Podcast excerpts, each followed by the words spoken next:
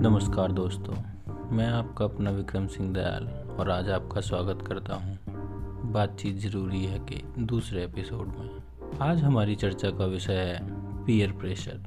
आप और हम सभी जानते हैं कि पीयर प्रेशर समाज के सभी वर्ग, सभी उम्र के लोगों को किसी न किसी तरीके से प्रभावित करता है और यह हमारे जीवन में सकारात्मक तथा नकारात्मक दोनों ही तरह के प्रभाव डालता है। इसीलिए हम इस ज़रूरी मुद्दे पर बातचीत करते हैं, क्योंकि बातचीत ज़रूरी है। पीयर प्रेशर को आसान शब्दों में समझने के लिए हम हिंदी भाषा में प्रयोग की जाने वाली एक कहावत का भी प्रयोग कर सकते हैं। पीयर प्रेशर को आसानी से समझने के लिए हिंदी भाषा में प्रयोग की जाने वाली कहावत, खरबूजे का, खरबूजे को देखकर रंग बदलना काफ़ी अच्छे तरीके से प्रयुक्त होती है।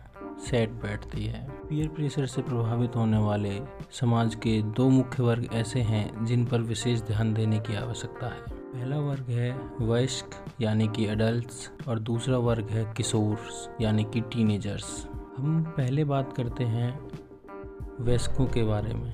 वयस्कों के जीवन में होने वाले पीयर प्रेशर और उससे किस प्रकार से एक वयस्क का जीवन प्रभावित होता है। तथा किस प्रकार से नकारात्मक एवं सकारात्मक रूप से जीवन मोड़ लेता है। आप और हम सभी जानते हैं कि आज के दौर में ज़्यादातर सभी लोग एक दौड़ में लगे हुए हैं और उस दौड़ में हर एक खिलाड़ी अपनी तैयारियों के अनुसार प्रदर्शन करता है और वही खिलाड़ी जीतता है जिसने पहले से तैयारियाँ बेहतर की हों, अभ्यास बेहतर किया हो।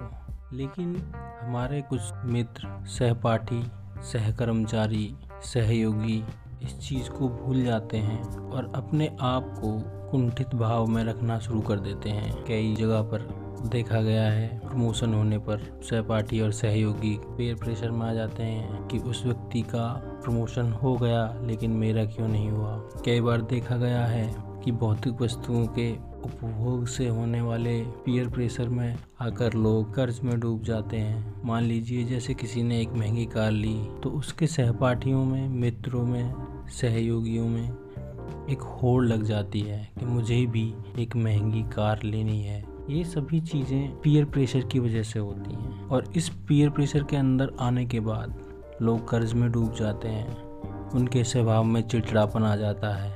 उनका स्वभाव गुस्सैल हो जाता है। और सबसे बड़ी दुखद बात यह है कि वो इसके बारे में खुलकर बात करने के बजाय और घुटना शुरू कर देते हैं, जिसके फलस्वरूप सभी के घरों में लड़ाइयाँ, झगड़े, यहाँ तक कि कई बार घर भी टूट जाते हैं।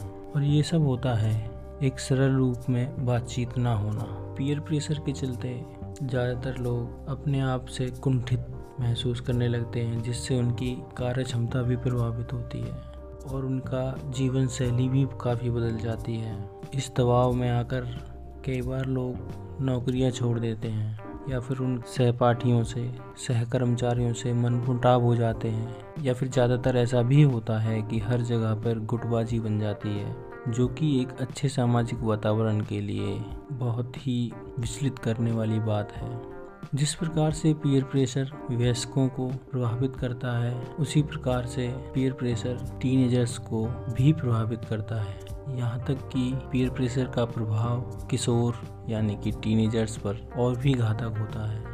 अक्सर देखा गया है कि टीनेजर्स में होने वाला पीयर प्रेशर प्रमुखता सोशल मीडिया पर मिलने वाले लाइक कमेंट और शेयर्स की वजह साथ ही उनके साथ पढ़ने लिखने वाले सहपाठियों की जीवन शैली तथा उनके घर के आसपास के माहौल की वजह से भी होता है। यदि किसी भी बच्चे के माँ बाप कोई भी मांग पूरा करने में असमर्थ होते हैं, या फिर एक बच्चे की जीवन शैली दूसरे बच्चे से थोड़ी निम्नवत होती है तो उस स्थिति में निम्नवत जीवन शैली वाले छात्र की पीयर प्रेशर से ग्रस्त होने की संभावनाएँ बढ़ जाती हैं। वो छात्र उच्च जीवन शैली वाले छात्रों से अपने आप की तुलना करने लगता है। उनके कपड़ों को देखकर, उनके जूतों को देखकर, उनके स्कूल और ट्यूशन आने के वाहनों को देखकर, जिसकी वजह से वो काफ़ी चिड़चिड़ा हो जाता है। घर पर जिद्देला स्वभाव हो जाता है। माँ बाप से बातचीत नहीं करता है। भाई बहनों से दूरियाँ बनाने लगता है। जब टीनेजर्स अपने परिवार से कटना शुरू कर देते हैं तो उन्हें जीवन में बातचीत करने के लिए, उनको सुनने के लिए किसी एक कंपेनियन या साथी की आवश्यकता होती है। और यहीं से शुरुआत होती है एक रिलेशनशिप की। इसी प्रकार से ज़्यादातर टीनेजर्स रिलेशनशिप्स में आ जाते हैं, जो कि अपने आप में एक बहुत बड़ी रहस्यमयी दुनिया है। इन सब के बीच अपने आप को संभाले रखना और आगे बढ़ना काफ़ी मुश्किल हो जाता है। पीयर प्रेशर चाहे किसी टीनेजर के लिए हो या फिर किसी वयस्क के लिए, यह समस्या से ग्रस्त होने के बाद व्यक्ति बहुत ही ज़्यादा अकेला और असहज महसूस करने लगता है, जिससे कि उसका सामाजिक और पारिवारिक जीवन काफ़ी बुरी तरीके से प्रभावित होता है और इसके उदाहरण हमें अपने जीवन में आसानी से मिल जाएँगे। मेरी आप सभी लोगों से विनम्र प्रार्थना है कि इस समस्या से बचने के लिए पढ़ें और लोगों से तुलना करना भी बंद कर दें। आप और हम सभी जानते हैं कि हर व्यक्ति अलग अलग पृष्ठभूमि से आता है और उसकी अपनी अलग अलग जद्दोजहद होती हैं। अपने आप को किसी दूसरे व्यक्ति से तुलना करने के बाद कुंठित करना या फिर दुखी होना सही चीज़ नहीं है। मैं आपसे यही गुजारिश करूँगा कि आप किसी समझदार व्यक्ति से फिर किसी बड़े से बैठकर इसके बारे में बातचीत करें, क्योंकि बातचीत ज़रूरी है।